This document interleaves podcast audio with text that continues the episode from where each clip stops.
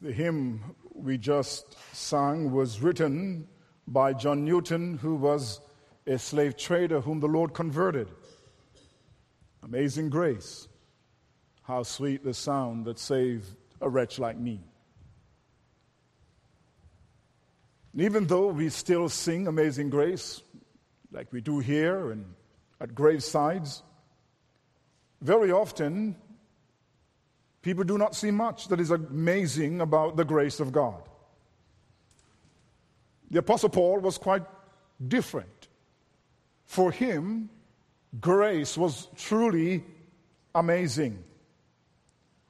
And particularly the grace of God in salvation, he perceived as utterly amazing. We find this in the text where we read the amazing grace of God in salvation in Titus chapter 3, verses 4 to 7.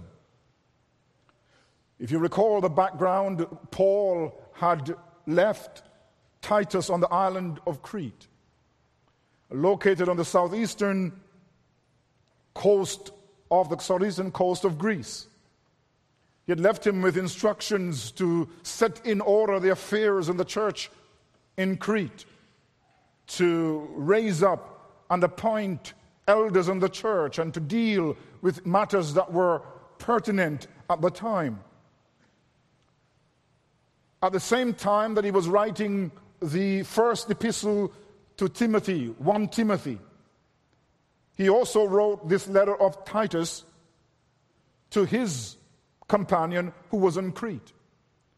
Clearly, Titus had not completed the task that was given to him regarding the eldership and dealing with the matters in the church. And so in AD 63 or somewhere about there, he writes this letter to him. It is a letter in which he lays out for Titus and the church then and the church now the calling of the people of God to live unto God. And so there are many instructions that are given. It is a, a, a text that is filled and laden with theology, but it is also a text filled with instructions. You'll find in the second chapter of Titus that he gives them instructions as to how they are to conduct themselves in the church. He gives them individual instruction, that is, instructions to particular groups old men and older women, and young men and younger women. And this is how you are to live, he tells them in the second chapter, these verses 1 to 10. But in chapter 3, verses 1 to 11, he provides instructions regarding how they are to live, not now among themselves in the church, but how they are to live in society. And so he begins by telling them in chapter 3 that they are to be subject to rulers, they are to obey their political rulers or the, their political leaders. Uh, Christians are to listen to and obey and submit to those whom God has put above us in the area of politics. We to listen to our mayor and our prime minister and so on. Of course, that is always governed by the fact that, that they are following the Lord. in other words, we cannot follow our political leaders if they are opposed and if what they're asking us to do is opposed to Scripture. But in general, we are called upon to obey those who have been uh, established and set above us. We're to be ready for good works, he says. And so on, this is your relation to, in the political sphere. You're to follow the rules. You're to obey your rulers. You're to be ready for every good work. And in terms of one another, he says, we are to speak evil of no one. We are not to be malicious in our speech, speaking evil things, slandering others. Instead, we are to be peaceable and gentle, he says, showing all humility to all men. It is in this context of how they are to relate to others in society, even with those with whom they disagree, that he presents the motivation for this kind of behavior. And that's what you find in verses 4 to 7 a theological motivation or basis for how they're to conduct themselves. In fact, verses 4 to 7 in the Greek is very, one very long and complex sentence in the Greek. But the theology that is contained there is fairly straightforward. And that is what we want to look at. In fact, if you want to know what is the thesis, what is the main point that is found in verses 4 to 7, it is salvation. that God has saved us. If you, you read, the apostle says, But when the kindness and the love of God our Father towards man appeared, not by works of righteousness which we have done, but according to his mercy, he saved us. And this verb, translated, he saved us, is the main verb, and it drives the entire section, the entire paragraph. He saved us. Everything before it. This is how you're to live in society. This is how you're to obey your rulers. This is how you're to speak. All of that is governed by this one verb, He saved us. Now, our task today is to outline Paul's thoughts on salvation. And in fact, there are at least three ideas and insights that the apostle gives us regarding salvation. They are really simple. First of all, he says that we are saved by grace. Secondly, he says we are saved through the renewal, the regeneration, and the renewal of the Holy Spirit, and through the Redeemer Jesus Christ. So we are saved through the Holy Spirit and through Jesus Christ. And thirdly, he says we are saved for the ultimate purpose of eternal life. These are the three thoughts that I want to develop then in your hearing, flesh out in the next few moments. First of all, he says that we are saved by the grace of God. What he begins to do in verse 3 is he begins to take them back to their former life. And there is this technique the Apostle Paul uses in his epistles when he, he, he says, This is the before picture. Look at what you were before. And then he says, Look at what you now are. Look at the after picture. Well, he does it again here. And he begins with a picture that is fairly damning of their condition. He says, For we ourselves were also once foolish, disobedient, deceived, serving various lusts and pleasures, living in malice and envy, hateful and hating one another. The reason I'm asking you to be kind to one another, to be peaceable, to be gentle with one another, it is because you once were sinners. Uh, the Cretan, the people who lived in Crete, had a reputation. It wasn't a good reputation. We in Canada have a reputation wherever you go around the world. People think a certain thing about us. Recently, or a few years ago, some, someone was visiting from France and they came to Toronto, went to PEI, went to Quebec, uh, Quebec City. And when we had a conversation, we said, Well, what do you think about Canada? And uh, she said, Well, the people are nice. And we couldn't understand what she was talking about. She said, Canadians are nice, she says. And she went on to explain how she gets on the bus for the first time as a French person here, and people are just falling over themselves to help her, to give her direction. She goes into the store, and unlike France, and if you are here from France this morning, please do not take offense, I do not intend offense. But when you are in a store in France, it seems that people don't really attend to you. They don't really come and ask you, What do you want? or How can we help you? But here she goes into a store, they're willing to help her to try on a dress or a new shoe. She said, People are nice. Canadians are nice. The people in Crete were not nice people.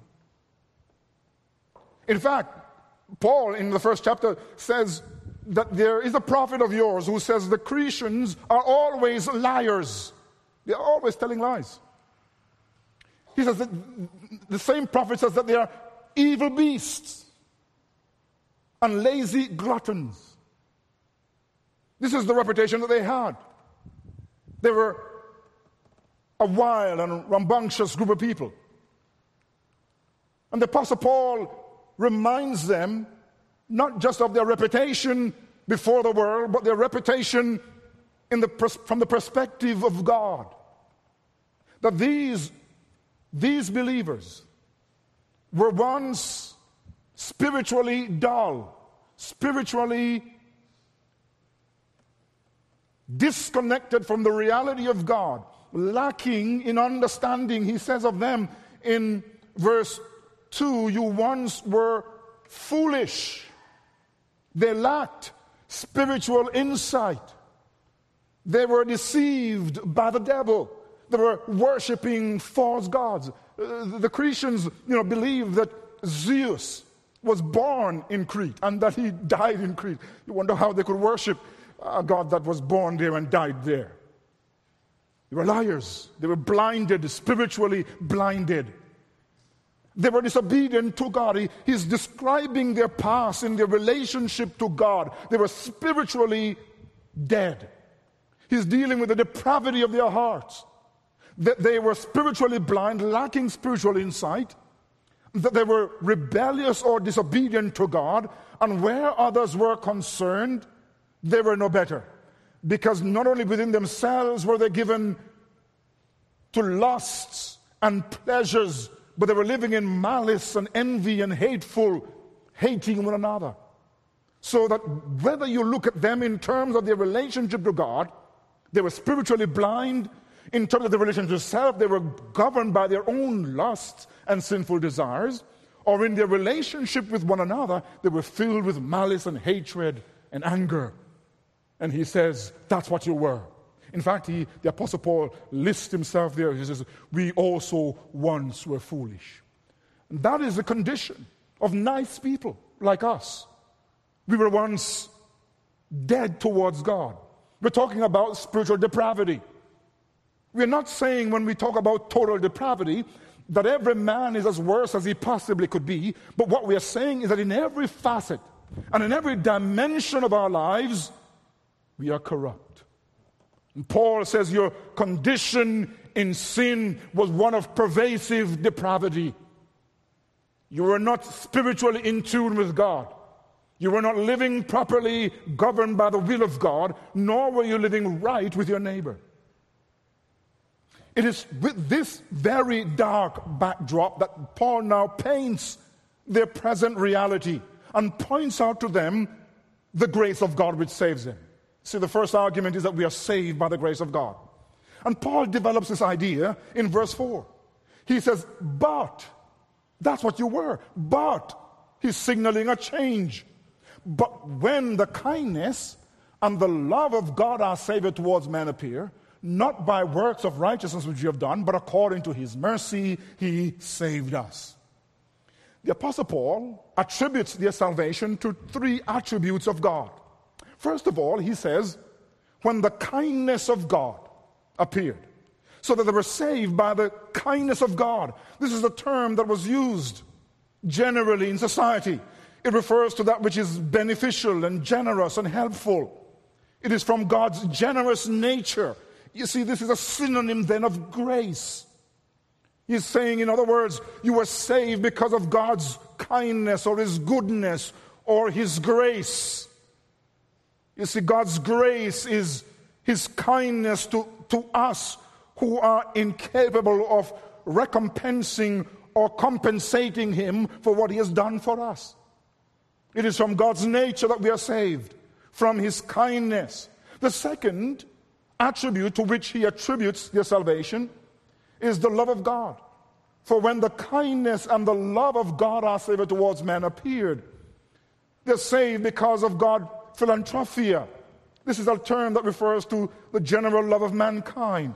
But in this particular context, it is referring to God's love, a love which transcends mere emotion, a love that delights in His people, a love that demonstrates itself in sacrifice. In fact, it is from the love of God that we know that we are elected. Our election comes from the love of God. Paul makes that clear in Ephesians 1, verse 4.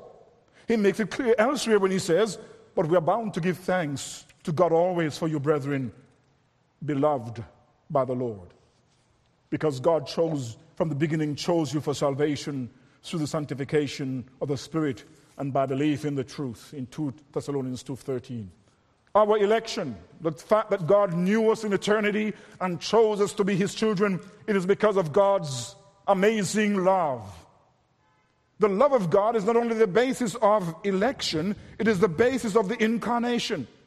It is the reason why Jesus Christ came. And the text says that. But when the kindness and the love of God towards uh, God our Savior towards man appeared. So God's love manifested itself concretely when Jesus Christ came into the world.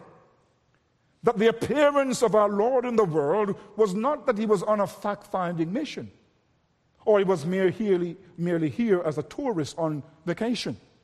When the Lord came into the world, he came because he manifested God's love. He was sent by the love of God. And so salvation is by the love of God. Our election is by divine love. Our, the incarnation of Christ. The satisfaction of Jesus on the cross is by divine love. Uh, Paul in Romans chapter 5 can say in verse 8, But God demonstrated his own love towards us in that while we were still sinners, Christ died for us. So the cross, not only the incarnation, is a demonstration of the love of God. And the writer makes it clear that their salvation is rooted in the kindness of God, rooted secondly in the love of God, a love that is sacrificial by nature, a love that is self giving, a love that is eternal, a love that resides in the heart of God for his people and manifested in the cross of Jesus Christ. For God so loved the world that he gave you see, it is a giving love, a saving love. It is the basis of our satisfaction.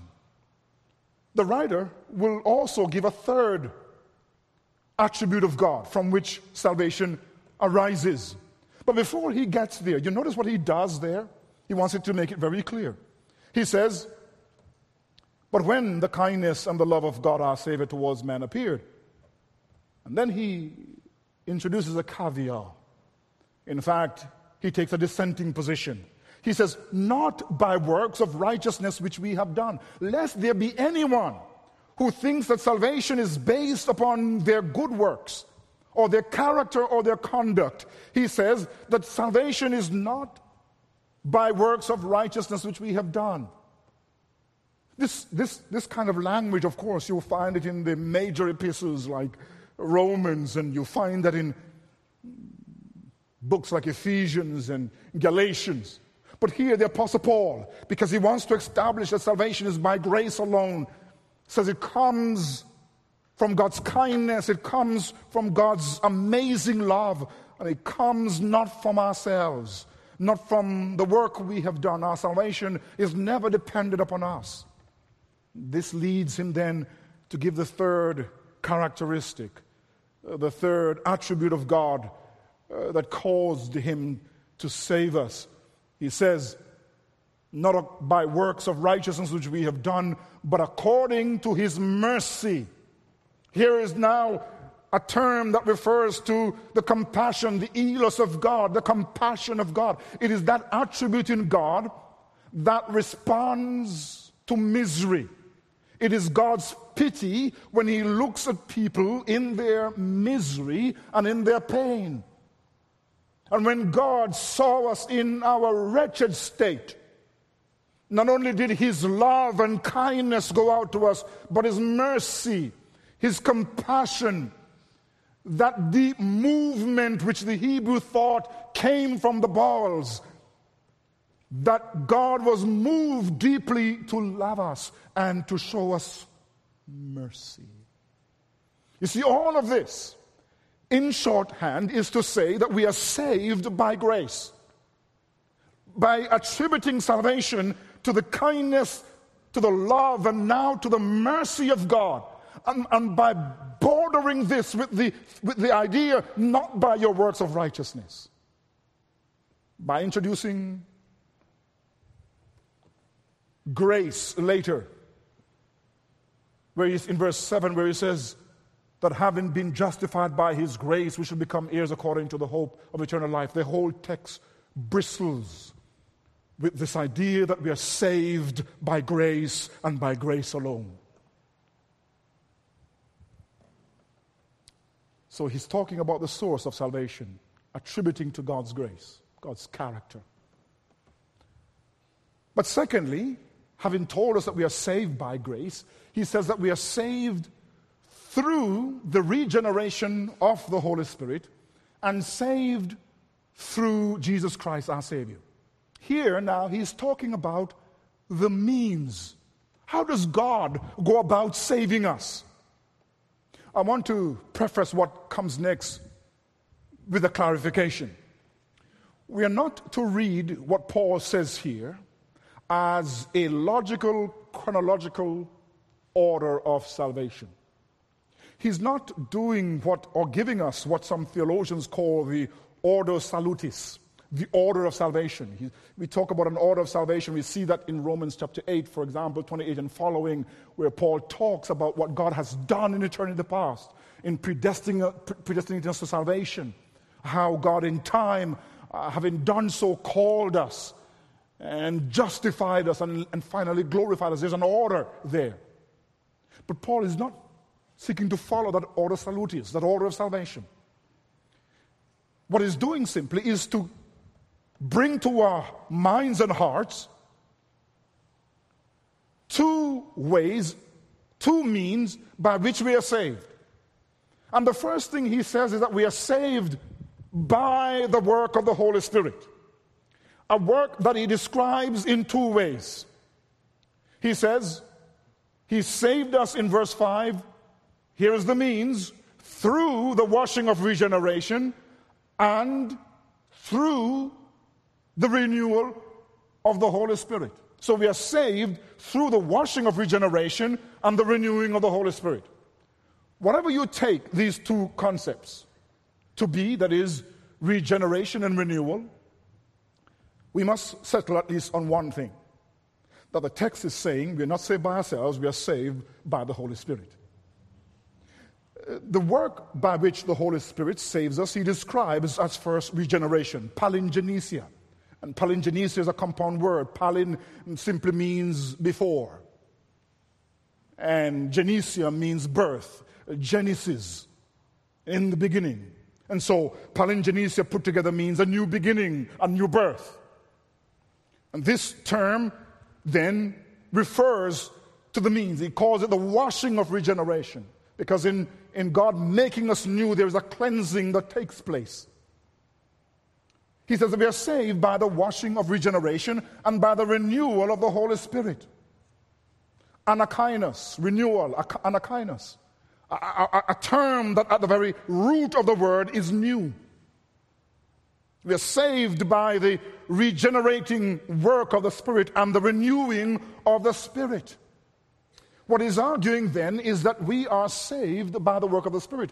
And we are going to suggest to you that the work of regeneration and renewal are not to be seen as two separate tasks or works of the Spirit, but they are really one. And so renewal is actually amplifying, explaining this new life that is given. You know that because of the grammatical concern, at least the grammatical feature of the text. The, the, the preposition dia, through, appears before regeneration and before renewal. And so it governs both regeneration and renewal. If Paul wanted to say that we are saved by two different processes or two different ways of the Spirit, he would have said we are saved through the regeneration of the Spirit and through the renewal of the Spirit. But he doesn't do that. He says you are saved through the washing of regeneration and renewal of the Spirit. They are one and the same. What is he saying? Well, he's saying that when the Spirit of God saves us, he saves us by making us new. This is not a foreign idea.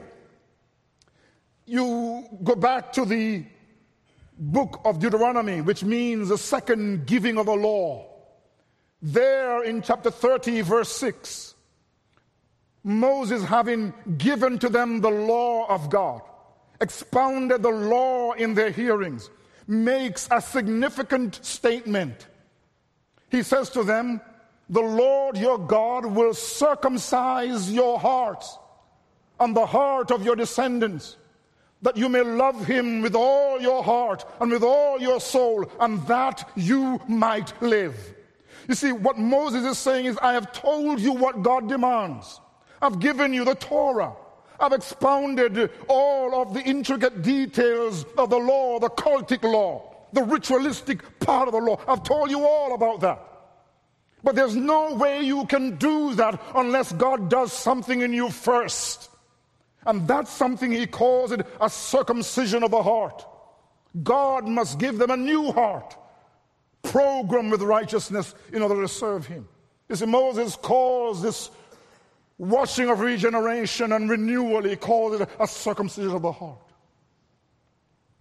And then you come to the prophet Isaiah, or rather Ezekiel, in chapter 36 verses 25 and 26, Ezekiel describes this renewal by which they are saved as receiving a new heart. And so he says, Then I will sprinkle clean water. The Lord is speaking. Then I will sprinkle clean water on you, and you shall be clean. I will cleanse you from your filthiness and from your idols. I will give you a new heart and put a new spirit within you. And I will take the heart of stone out of your flesh and give you a heart of flesh. What is Ezekiel saying? He's there by the Chebar River. His people are in captivity. And yet he brings them a word of hope that God is going to do a new work, not just in the nation, but in the individuals in the nation. God is going to give them a new heart. He's going to take out the old, stony, tough heart and give them a new heart, a new disposition. He's going to give them a heart that is tender towards God, that seeks to serve God. It's a new heart, this renewal and regeneration of which Paul speaks. Jesus describes this renewal in John chapter 3, in perhaps the most famous passage regarding regeneration in the scriptures. Nicodemus comes to Jesus by night. And he comes, he says, Teacher, we know that you are from God because no one could do the things that you are doing. And Jesus says to him, Unless a man is born from above, unless a man is born again, he cannot enter the kingdom of heaven. And what our Lord is saying, Nicodemus, you need more than education. You may be the teacher in Israel. You may be uh, the greatest academic in all of Israel, but you need more than a brain. You need more than intelligence. You need a new heart. You need to be changed. You need spiritual life. You need a spiritual renewal. Unless a man is born from above, he cannot see the kingdom of God. He cannot even enter into the kingdom of God. Jesus calls it a new birth. Paul calls it a new creation. Therefore, if anyone is in Christ, he is a new creation. Old things have passed away. Behold, all things have become new. He calls this renewal uh, a new man. He says that we have been created according to God in true holiness and righteousness what we are describing then, the means by which we are saved by the powerful, supernatural, irresistible, and miraculous work of the Spirit of God. That the Spirit of God comes into a person's life and dethrone sin and Satan and replace sin and Satan with Christ on the throne of our lives. He comes and He does a work within us by giving us new dispositions, new attitudes, new desires, new motives, new interests, new goals, new habits. What are we saying? We are saying that if a man or woman is to be saved, God must do a work of spiritual renewal. He must make us new people. He must give us a new heart with a new desire for Him a new holiness. And listen, this newness He gives us, the Spirit Himself becomes in us the principle of newness and renewal. It is the Spirit who is within us as the principle of holiness and newness of life. I want you to understand that what Paul is describing here is the subjective side of life, as B.B. Warfield puts it. We generally think in terms of salvation as being forgiven by God, and that is true. We think of it as being justified, and we'll see that later on that is true. But salvation has this subjective component. Why? Because when we sin, sin does not only make us guilty, sin pollutes us. So if we are to be saved, God must do something about our legal state before Him, but He must also do something about our pollution. And this is where the Spirit of God comes. This is where the Spirit of God makes us new, gives us a new heart, turn us away from our sins and turn us to God and, and, and plants, implants within us a principle of righteousness. That is the supernatural, unaided work of the Spirit of God that we do not contribute to. He does it independently of us. It is all of grace. You need to know, my friends, that salvation is not only a declaration in heaven about you, salvation is God doing something in you. And you're not saved until something is done in you, where the moral direction of your life has been changed, where the Spirit has changed your mind and changed your conduct. There has to be a renewal, a spiritual renewal if you're to be saved. Paul emphasizes this subjective aspect of the work of salvation. And he tells us that this renewal that we have received, this regeneration and renewal, he says, comes to us through the outpouring of the Spirit on us by Christ. In verse 6, he says, Whom he poured out on us abundantly through Jesus Christ our Savior. What he's saying then is that the Spirit that we receive, we have received Him through Jesus Christ, who has poured Him out on us. The language of pouring out takes us back to the book of Joel, where Joel in chapter 2, 28 and 29 prophesied that indeed the time would come when God will pour out His Spirit on all flesh.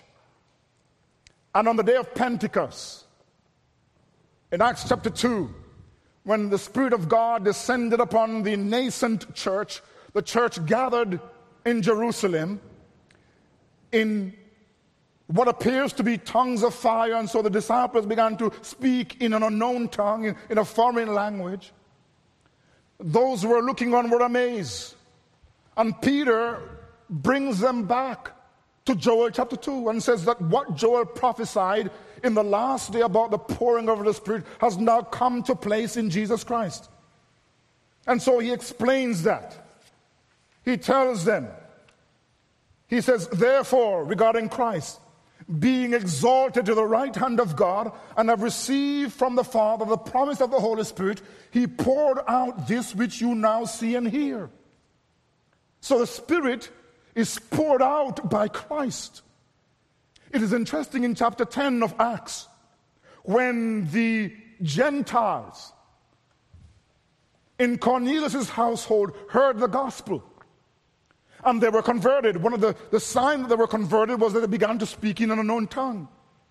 And Luke, the evangelist who writes the book of Acts, says this. He says, Now those of the circumcision who believed were astonished as many as came with Peter, because the gift of the Holy Spirit had been poured out on the Gentiles, Acts 10 45. He says the Spirit of God has been poured out. So I'm, I'm, I'm pointing to two other places. One in Acts chapter 2, and now in Acts chapter 10, where the description of the Spirit is that He has been poured out. And what the writer Paul is doing is tying into this language to, to make us understand that when God gives the Spirit of God, Spirit to us, He gives Him by pouring Him out. He gives Him to us, in other words, extravagantly. He doesn't just give us a little bit of the Spirit, He gives us all of His Spirit. That we have the Spirit of God Himself in us. We are saved by the whole Spirit, not part of Him. And Christ says, has poured Him out, Peter says. And Paul says the same thing here. It's interesting, this language of pouring out. It appears in Scripture very often in the book of Revelation to refer to the pouring out of the wrath of God. Instead of God pouring out his anger and wrath upon us, he pours out his Spirit who saves us. He pours him out through Christ. So we are saved by the work of the Spirit who regenerates us. But we must not note, we must not overlook in the text, he says, that we are saved not only by the Spirit who regenerates and renews us, but we are saved, he says, by Jesus Christ. He says in verse 6, whom he poured out, that is the Spirit on us, abundantly through Jesus Christ, and then he says, our Savior. I don't want to linger here, but I think it's significant that he describes Jesus Christ as Savior. If you go back to verse 4, who does he describe there as Savior? He describes God the Father as Savior. He says, But when the kindness and the love of God, our Savior, appeared, that is, in the coming of Christ, he calls God Savior. This is one of the favorite designation for God in the pastoral epistles, 1 and 2 Timothy and Titus. But the same designation that he uses for God, Savior, he now uses of Christ. He says the Spirit has been poured abundantly in us through Christ our Savior. The reason that Christ can send the Spirit to us, it is because he is Savior. Put differently, it is because he has furnished salvation because he has paid for our sins, that he's able then to send to us the Spirit. Salvation is the work of Christ the Savior. It, it means that Jesus Christ is God because he's using the same language for God the Father for Jesus Christ the Son. It was a well known term, soter, in the ancient world. The emperor of Rome could be seen as a savior. A military leader of the Roman army could be seen as a savior. A philosopher or a teacher who delivers somebody from ignorance could be seen as a savior. But Jesus Christ is a different savior. If you want to know how he saves, then you have to go back and look at what he says earlier. In Titus chapter 2, 13 to 14, he describes the salvation that Jesus brings. He says that we are looking for the blessed hope and the glorious appearing of our great God and Savior, Jesus Christ. Notice he calls him God there, and he calls him Savior. But now he tells us how he saves. He says, Who gave himself, who gave himself for us, that he might redeem us from every lawless deed and purify for himself his own special people. So Jesus is a different Savior from earthly Saviors. They can save you from warfare or from some difficulty. But Jesus Christ saved you from that and much more. He saves us from sin.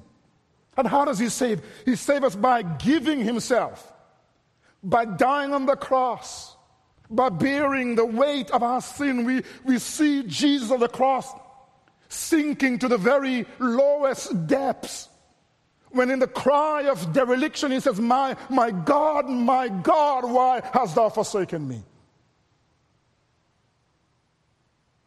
But we see that that, that was not the last cry of Jesus.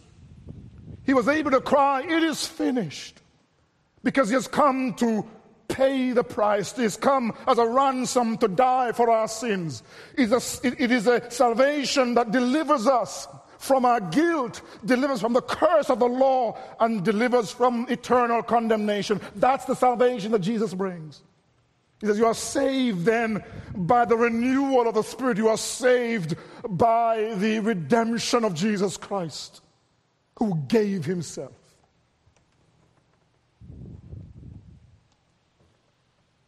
So we notice two things. We notice that we are saved by grace. We notice that we are saved, secondly, through the renewal of the Spirit and the redemption of Christ. But there's one more thing he tells about salvation, and that is found now in verse 7. That is, we are saved for the goal of inheriting eternal life.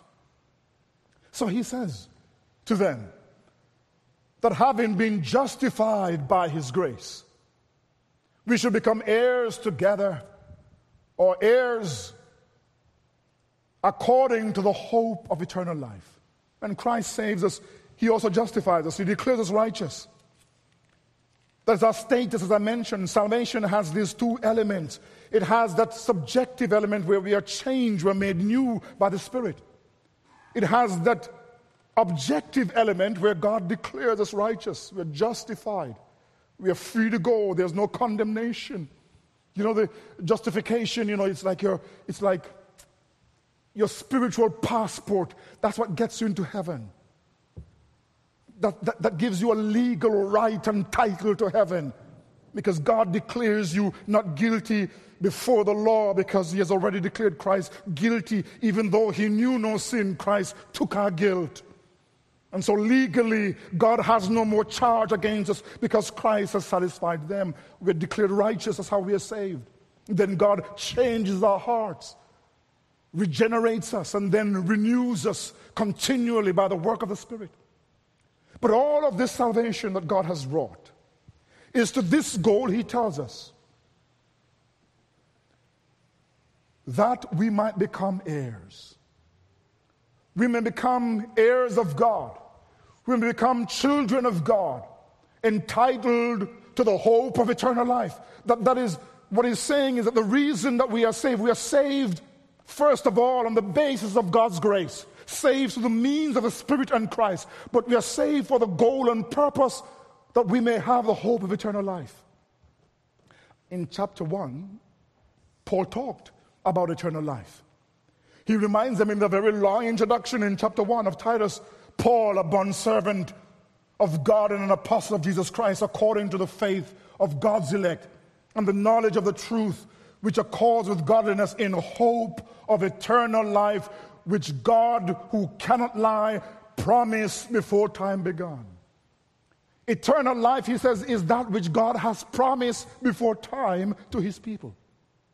And eternal life, as we have said in, on many occasions, must not be perceived as mere duration, living on and on and on for eternity. That's true. But it is much more. Eternal life is to share in the life of God. It is eternal fellowship and communion with God. It is to know the joy of God forever. That's eternal life, a quality of life, sharing eternity with God Himself.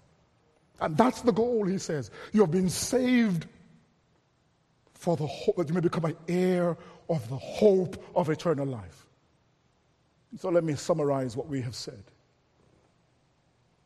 Salvation is by the grace of God.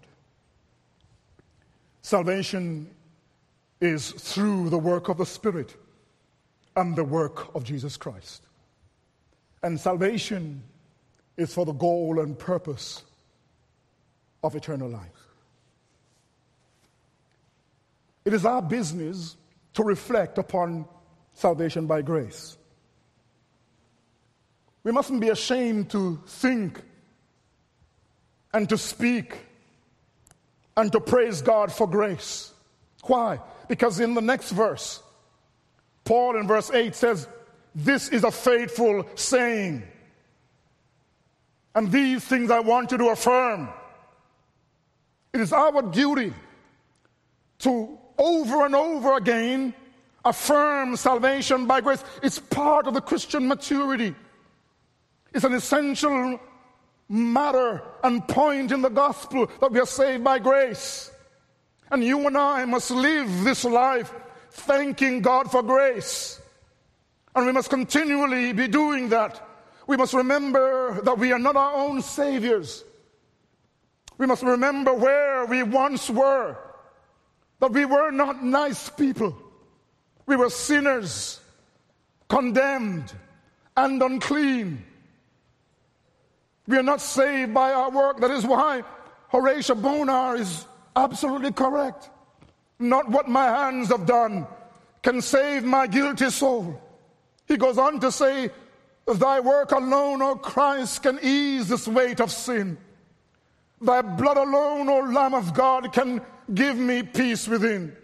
Thy love, O God, to me, not mine to thee, can rid me of this dark unrest and set my spirit free.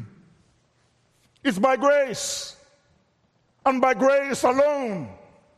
It comes from a God who looked upon you in kindness and in love and in pity and was moved to save you. That he chose you in his grace and he saved you by grace. We are saved by grace and by grace alone.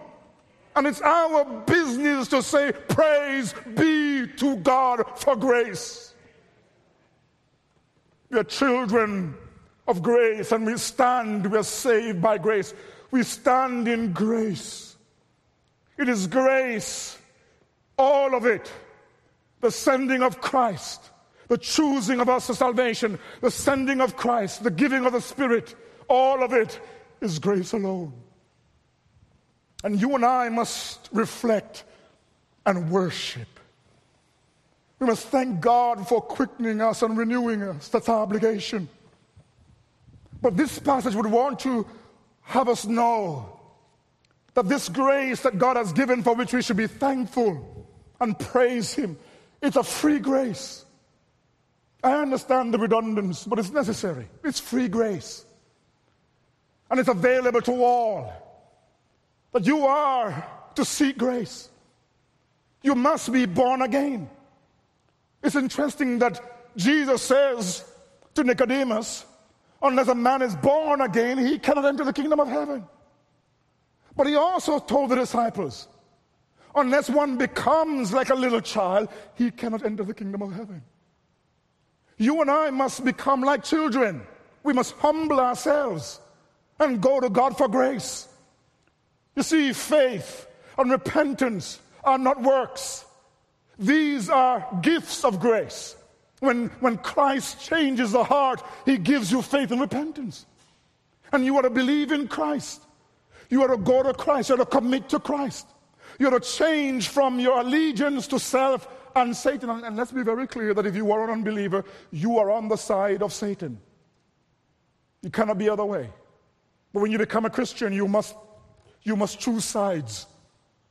You must turn away from the side of Satan and turn to the side of God and Christ. You must change allegiance. You do that by repenting, by turning from sin. You do that by trusting in Jesus Christ.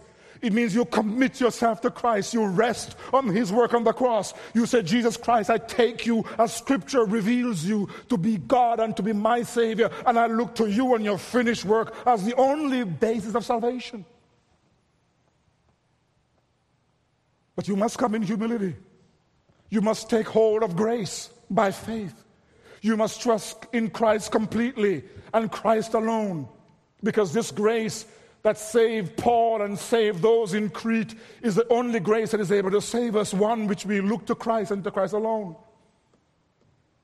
But this passage reminds us that we have every resource for living in the world. I want to suggest that we live in terrible times.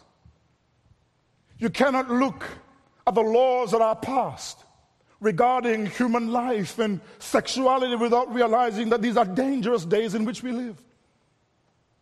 But even though we live in an age of great immorality and ungodliness, we need to know that we are still required to deal graciously and kindly, even in our speech, one with another, even though we disagree and vehemently disagree.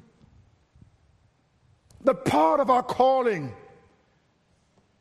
is to show grace. We who once were just like the rest of humanity in sin must also be willing to show grace. Not accepting, but being kind, respectful, dignified in our treating and treatment of one another. And we have the resources to live in a dark world. We have the resources of the triune God. You should not overlook in this passage that we have a doctrine of the essential, what is called in theological terms, the essential Trinity. That is, God in terms of his inner life. God revealed in his inner life as Father, Son, and Holy Spirit. Right here in verses 4 to 7, we have a doctrine of the Trinity.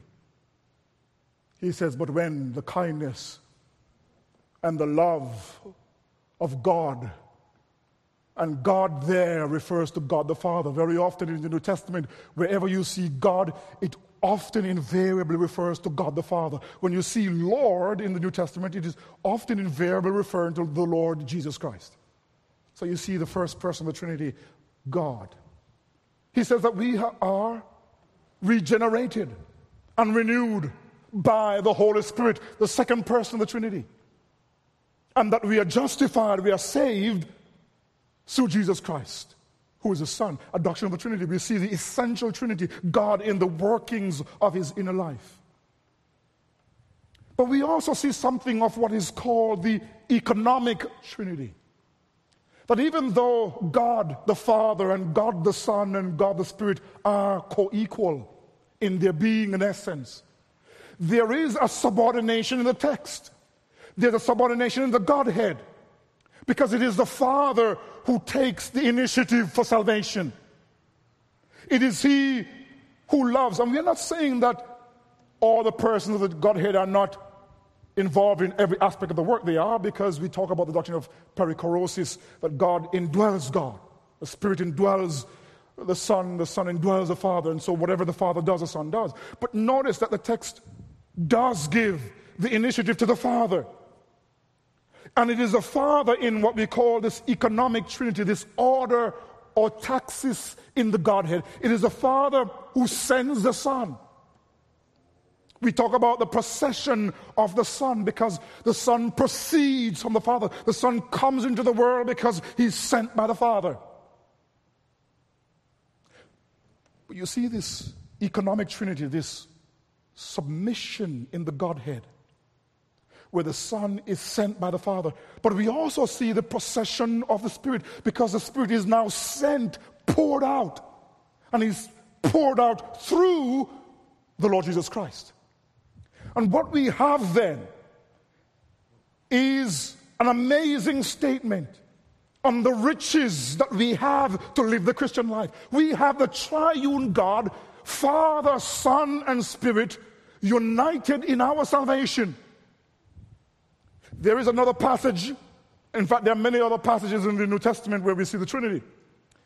But in one of them, in 2 Corinthians 13, verse 14, Paul tells us what it means to have the triune God.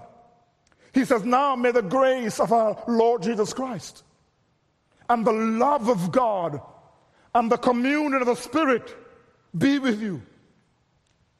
You see, what you and I have to live the Christian life is not mere willpower. We have the triune God on our side. We have the grace of the Lord Jesus Christ. We have the finished work of Christ that we may live for Him. We have Christ who is our high priest in heaven who daily gives us all that we need to live godly and to live holy. And we have the love of God this amazing, eternal love of God. A love that Paul in Romans 8 described that is so great that there is nothing in creation, there's nothing in the physical world or the spiritual world that is able to separate us from the love of God in Christ. We have all of God's kindness, all of God's generosity, all of God's mercy to help us as we wage warfare in this world. And in Paul says we have the communion, the fellowship. We have in this world the resource of the Spirit who not only gives us a new heart, not only accomplishes spiritual renewal, but is indwelling us, changing us from one degree of glory into another. We have the Spirit, we have His power, and we have His presence to live this Christian life. You have every resource to live in a dark and sinful world because you have the triune God in His grace, in His love, and in His power and presence dwelling with you.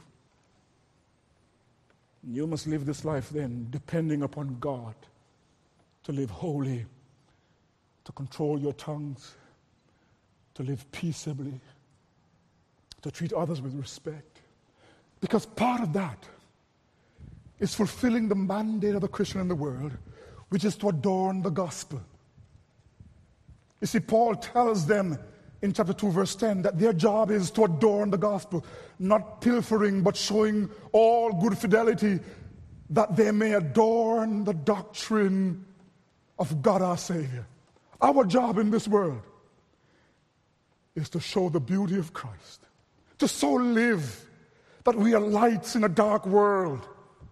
By our conduct, by our treatment of one another in the church, by our treatment of others outside, that they're going to know that you're different. So when you go to work, because you have the triune God working in you, you don't just go to work for yourself. You're helpful to your colleagues. If they're having difficulties, you come in and help them. Why? Because you see, you are, you are adorning the gospel. You're making the gospel beautiful. Because you have the everlasting, almighty power of God, the triune God with you, adorning the gospel. And as you live the Christian life, you must always know that you live the Christian life not by looking down, but by looking up, knowing that there is a great hope that awaits you, a hope of eternal life with God.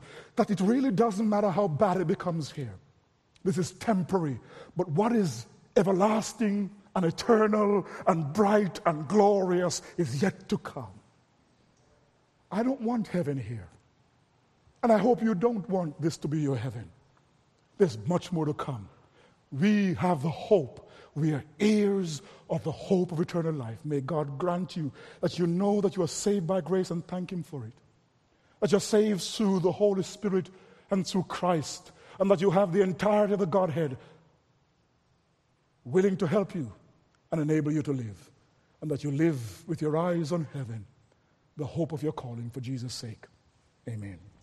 Let's pray.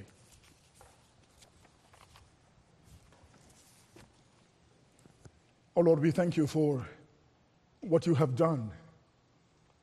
And we thank you for the grace by which we have been saved.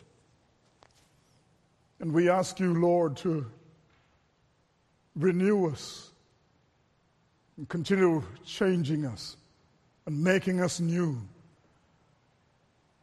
We pray that you may transform us by the renewal of our minds, by the indwelling Spirit, that we might adorn and beautify the gospel in a dark and wretched world, remembering that you have saved us by grace. And so, Father, we pray for your people. We pray that you would help them. Thank you, Lord, that even though we are weak and we ourselves are failing, we are imperfect, we thank you that we are your own because we have your Spirit. And so we pray, drive us on, lead us on, carry us on, we pray, to live godly and upright lives in a wicked world. We pray this for Jesus' sake. Amen.